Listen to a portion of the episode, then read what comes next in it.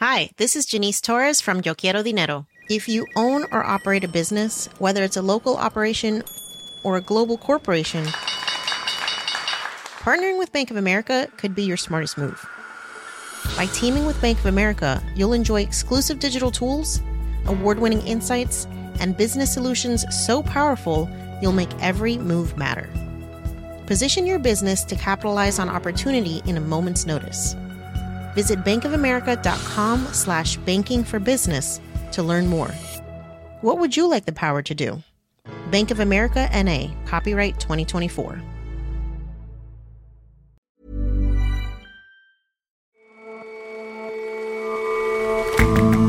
Hello, and welcome to The Intelligence from The Economist. I'm your host, Ore Ogunbiyi. Every weekday, we provide a fresh perspective on the events shaping your world. Flying is terrible for the environment, and with more passengers comes even more emissions.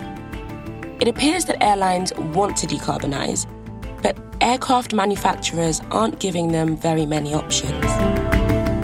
And TV and film writers in Hollywood are on strike. The impact of their actions is being felt in many other parts of the world too, but not in the ways you might expect.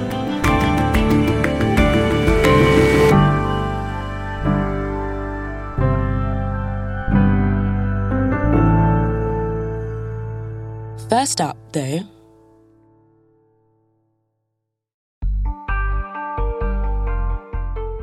last night, Florida's Governor Ron DeSantis formally entered America's presidential race. In Florida, we proved that it can be done. We chose facts over fear, education over indoctrination, law and order over rioting and disorder. We held the line when There was, of course, the super slick campaign video. I'm Ron DeSantis, and I'm running for president to lead our great American comeback. And then there was a much anticipated announcement, which he chose to make with Elon Musk on Twitter Spaces. But unfortunately for Mr. DeSantis, Twitter's tech couldn't quite handle it. All right, sorry about that. We we've got so many people here that I think we are we are uh, kind of melting the servers, uh, which is a good sign. When the live stream finally returned after repeated crashes, only around half the initial 600,000 person audience stuck around to hear what he had to say. There is no substitute for victory. We must end the culture of losing that has infected the Republican Party in recent years.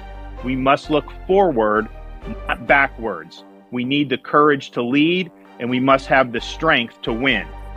DeSantis is seen as the most viable challenger to Donald Trump for the Republican Party nomination. But after waning support in the polls and last night's shaky campaign launch, he now faces an uphill battle.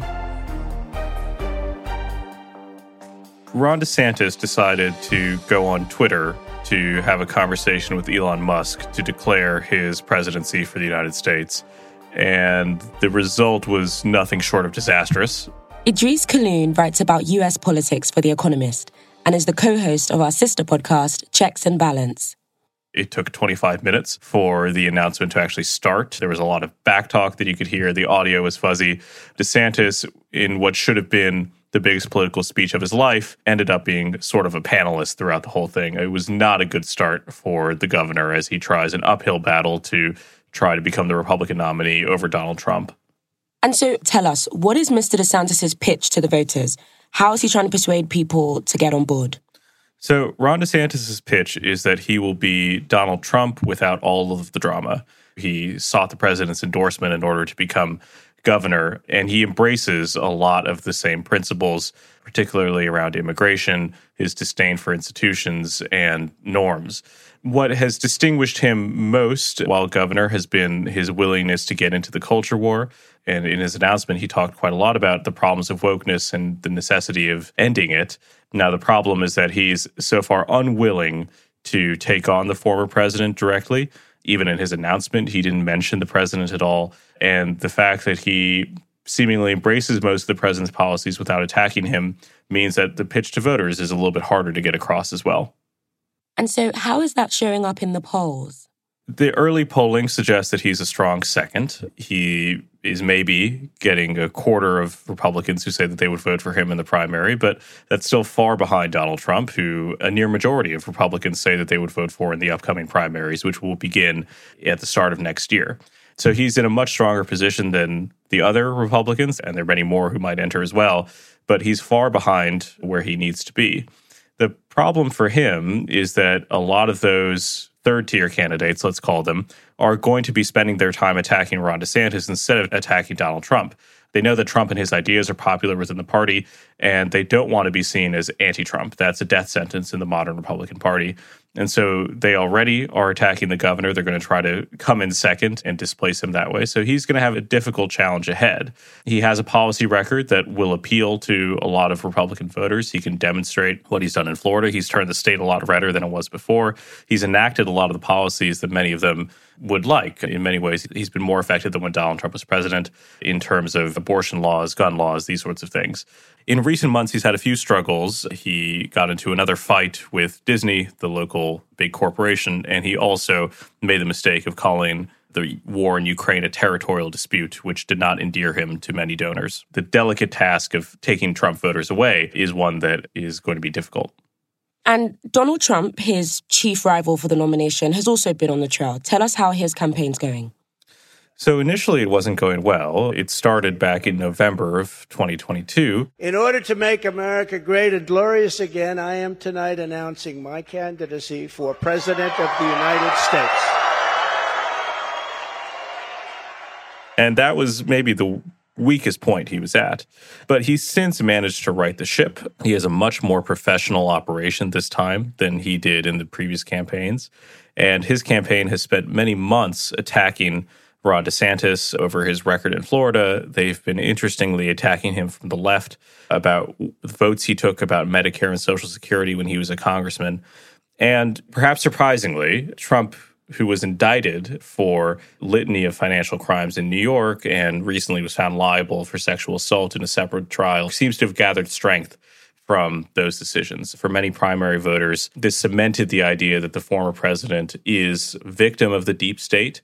And he's running in this interesting way in which he's both got the institutional record of having been president, of having changed the party establishment in many ways, but also in some ways feels like the insurgent given all of the issues that he's had in the courts.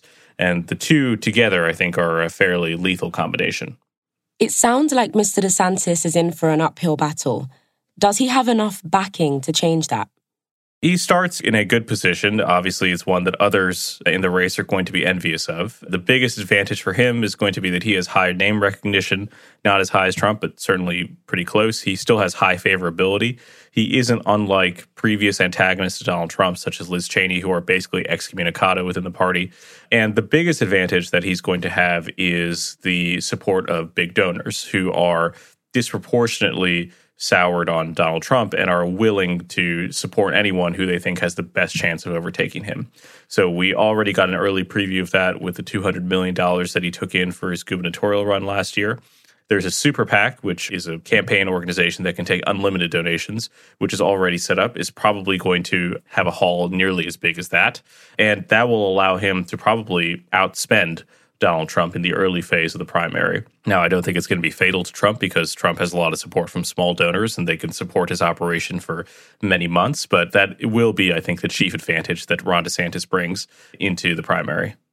Okay, so if Mr. DeSantis is stumbling, what other candidates could possibly be options at this point? Well, everyone hopes it's going to be their turn. Senator Tim Scott, who is a Republican from South Carolina, entered the race just this week as well. Our nation is not a nation in decline, but under Joe Biden, we have become a nation in retreat, retreating from our heritage. He's calling for an old style, less confrontational brand of politics, this sort of Reagan esque city on the hill message that I think doesn't have as much appetite in the Republican Party as it once did. And then there are others as well. Uh, Nikki Haley, who was the governor from South Carolina, served in Donald Trump's cabinet, has also declared she is also studiously avoiding a conflict with the president and is, I think, if you had to characterize her, a bit more willing to embrace America on the national stage. She's less isolationist and thinks that America ought to still support Ukraine. And then there are others who are dithering at the moment. Mike Pence, the former vice president, is rumored to be launching a bid fairly soon. The Virginia governor, Glenn Youngkin, who had previously seemed to rule out a bid, might apparently think about sticking his toes in, particularly if Ron DeSantis doesn't do very well. Idrees, in your view, how likely is a Trump nomination at this point? I think it's certainly his to lose. There are a lot of indicators that are pointing in his direction. The first is that he, at the moment, commands 55% of Republican primary voters, according to polls. Obviously, there's a long way to go, but in general, candidates who have a lead that large tend not to squander it.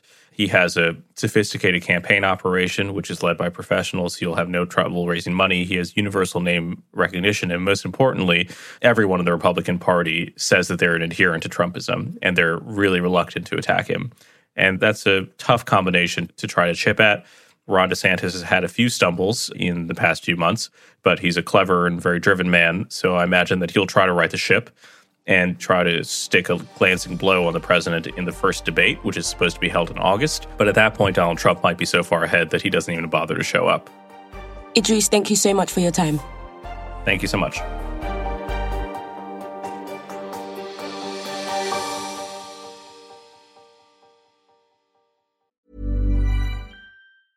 Hi, this is Janice Torres from Yo Quiero Dinero. If you own or operate a business, whether it's a local operation or a global corporation, partnering with Bank of America could be your smartest move. By teaming with Bank of America, you'll enjoy exclusive digital tools, award winning insights, and business solutions so powerful you'll make every move matter. Position your business to capitalize on opportunity in a moment's notice. Visit bankofamerica.com slash banking for business to learn more. What would you like the power to do? Bank of America NA, copyright 2024.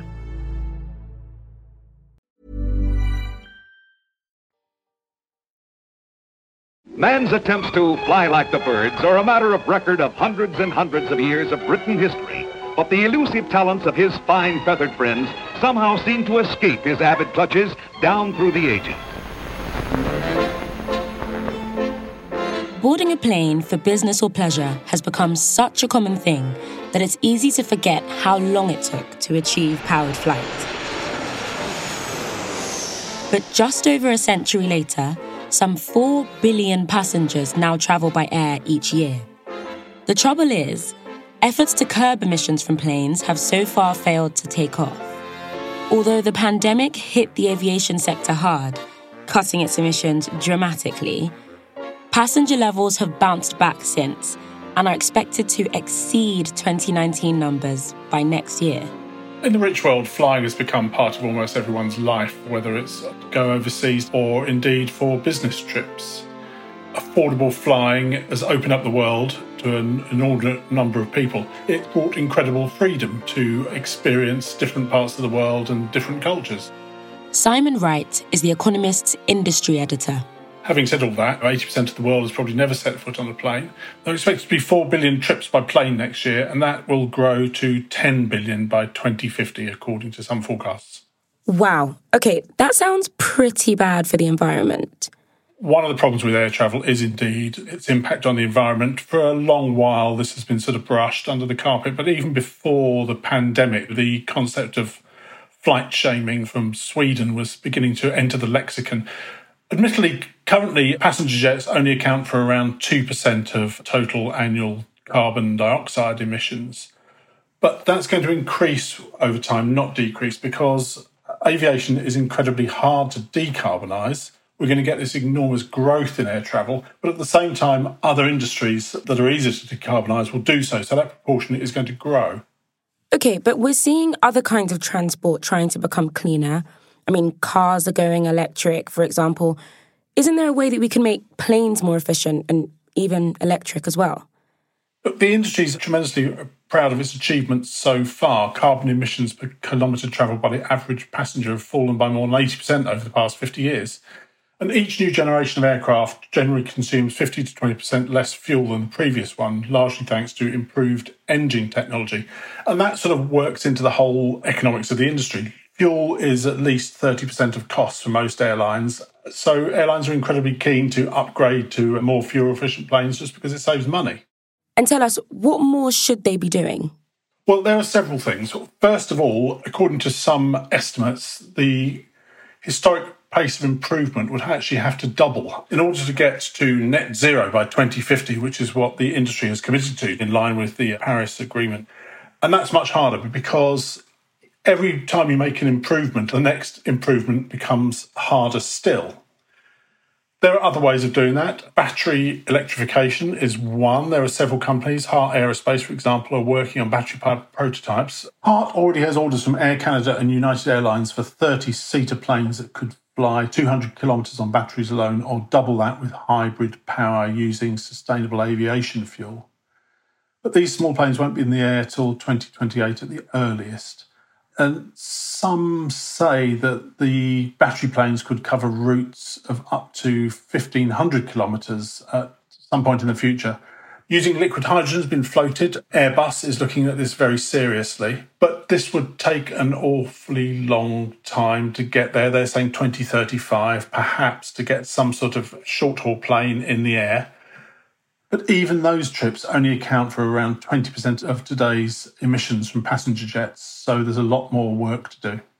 And you said that this will only cover the short haul flights. Are there any other options for the longer routes? I mean, I would personally quite like a cleaner way to fly back to Nigeria. Well, listen, the only other possibility is using what are called sustainable aviation fuels or SAFs. Such fuels are already being used in small proportions mixed with traditional kerosene. And they're currently produced from old cooking fat and, as I say, blended. There are several problems with SAFs. First of all, they're not fully carbon free. But according to IATA, an airline industry body, we can need a, a gigantic increase in the amount of SAFs between now and 2050. Okay, Simon, you're painting a pretty gloomy picture here. Is there no commercial incentive for the aviation industry to go green? Well, look, certainly there's pressure from airlines. They want to appear green. They've been wrapped over the knuckles by advertising authorities for promoting green credentials that aren't really there. But uh, the problem is also made worse by the plane maker duopoly between Boeing and Airbus. What's required is a next generation of planes to make this sort of technological savings that I talked about before. And there's no sign of that happening at the moment. A new plane program could cost up to 30 billion, would take 10 years from launch to commercialization. The problem is Boeing is still dealing with the fallout from the 737 MAX and the two fatal crashes that put it out of action and out of service for 18 months. Airbus is working on hydrogen. It has healthier finances in many ways, but it requires that commercial pressure for it to launch a new plane. It's not going to do anything if Boeing's not going to do anything. And how about governments? Is there anything that they can do to really put the pressure on?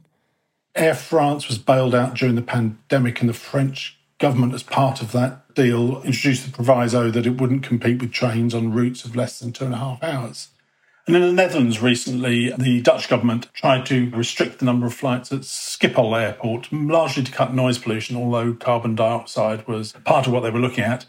It wanted to cut them by 8% a year to 460,000 flights, but it was defeated in the courts. So I think the conclusion is that the aviation industry is going to decarbonise. The industry wants to get there, but it's just not going to get there in the time scale I think it's set for itself. Simon, thank you so much for coming on the show. Thank you, Ori.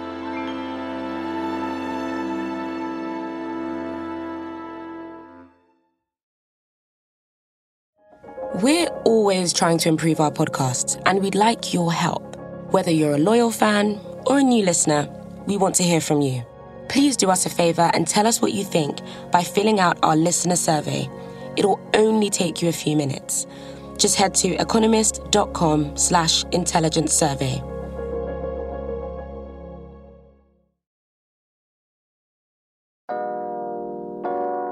Britain is one of the world's largest centres of film and TV production. Why are you chasing the thing that drove your father crazy? Indiana Jones's latest adventure, The Dial of Destiny, was partly shot at Pinewood Studios just west of London. Hi, Barbie. Hi, Barbie. Hi, Barbie. Hi, Barbie. Hi, Barbie. Ugh. Hi, Ken. And the upcoming Barbie film from Greta Gerwig, with its bright pink sheen, found a home at a soundstage in Watford. Since Hollywood's writers went on strike earlier this month, some of those big productions are slowing down. But the disruption might not be all bad news for British made films and TV shows. The writer's strike in Hollywood puts Britain in a difficult position, really, because a lot of American TV actually is filmed over here in the UK. And so already work is starting to dry up, even though there's no strike here in Britain. Wainwright is The Economist's media editor. But at the same time, there could be opportunities for British production companies because if the strike goes on a long time, then there's eventually going to be a lack of new content in Hollywood. And so I think those big American studios are going to be looking to other countries to fill the scheduling gaps. Okay, so Tom, fill us in. What's the current state of negotiations in the writer's strike? Do you think the dispute is nearing any kind of settlement? I don't think it is. No, I mean, it's still very much going on. And we saw just the other day the chief executive of Warner Brothers, David Zaslav, was giving a, a talk at a university and he was drowned out by students shouting, pay your effing writers. I think it's, you know, it's still very, very much underway. And I don't think they're going to be able to fix it anytime soon. And it's hard to know exactly how long it's going to go on, but the last of these strikes that happened back in 2007 to 2008 lasted for 100 days. So we could be looking at another long one. What kind of knock on effects does that have for the British film industry? Well, it's complicated. I mean, there isn't a strike here in the UK, so British writers are not on strike as yet. But American made shows being filmed in Britain are in trouble because they can really only continue if their scripts are already completely locked down. And that's actually a harder condition than it might sound because big productions tend to have writers on hand all the time just to tweak the script as they're shooting. So that's very difficult at the moment. Shows that are made by British companies and that have been commissioned by American companies can go ahead as long as the contracts have already been signed and as long as the whole thing is governed by British law, but any new deals are off limits. And anybody who breaks the strike, any British writer who works for an American company, risks being blacklisted in future by the American Writers Guild, which would mean in practice they wouldn't be able to work again in Hollywood. So it's a difficult situation. Even British writers here who are not on strike find that in practice there's a lot of work that they can no longer do. Okay, but it's not all gloom, right? You mentioned that there are some possible opportunities for some of the entirely British productions. Tell us a bit more about those.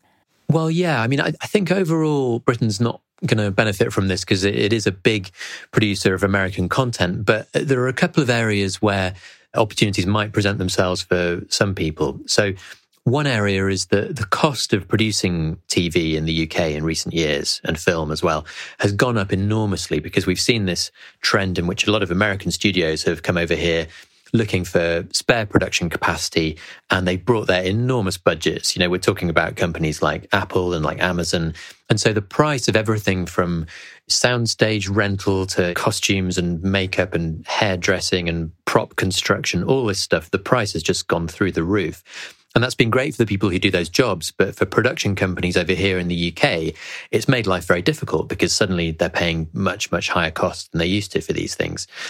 If American companies have to put a pause on their production for a while because of this strike, we're going to see those prices go down. So again, bad news for the people doing those jobs, but good news perhaps for the local companies producing shows. So that could be the BBC, it could be ITV. They're going to find that if this strike goes on, they will be paying less for those services than they did in the past. And I think the other thing that they're likely to find is that as those costs go down, at the same time, they're going to find that the price internationally that their shows can command is likely to go up. How so? Why might British made content now be worth more internationally?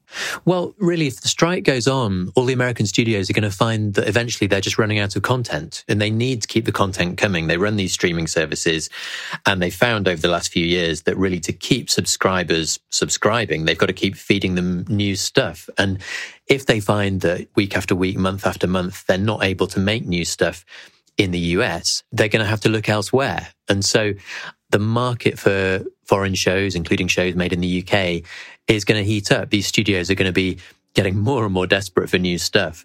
And so UK production companies may find that they're able to charge higher prices to these studios to sell them their British made shows. Tom, thank you so much for coming on the show. Thank you.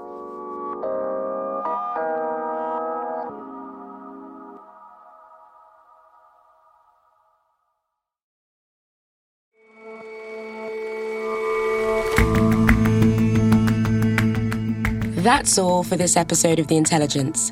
Let us know what you think of the show by getting in touch at podcasts at economist.com. And if you're not a subscriber to The Economist, what are you waiting for?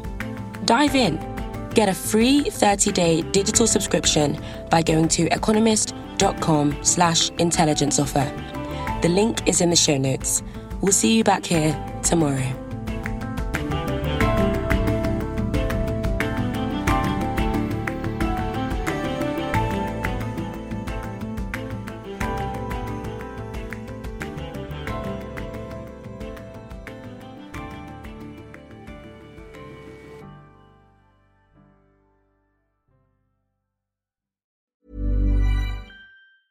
Hi, this is Matt and Sean from Two Black Guys with Good Credit. If you own or operate a business, whether it's a local operation or a global corporation,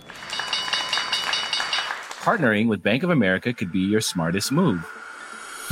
By teaming with Bank of America, you'll enjoy exclusive digital tools, award winning insights, and business solutions so powerful you'll make every move matter. Position your business to capitalize on opportunity in a moment's notice. Visit bankofamerica.com slash banking for business to learn more. What would you like the power to do?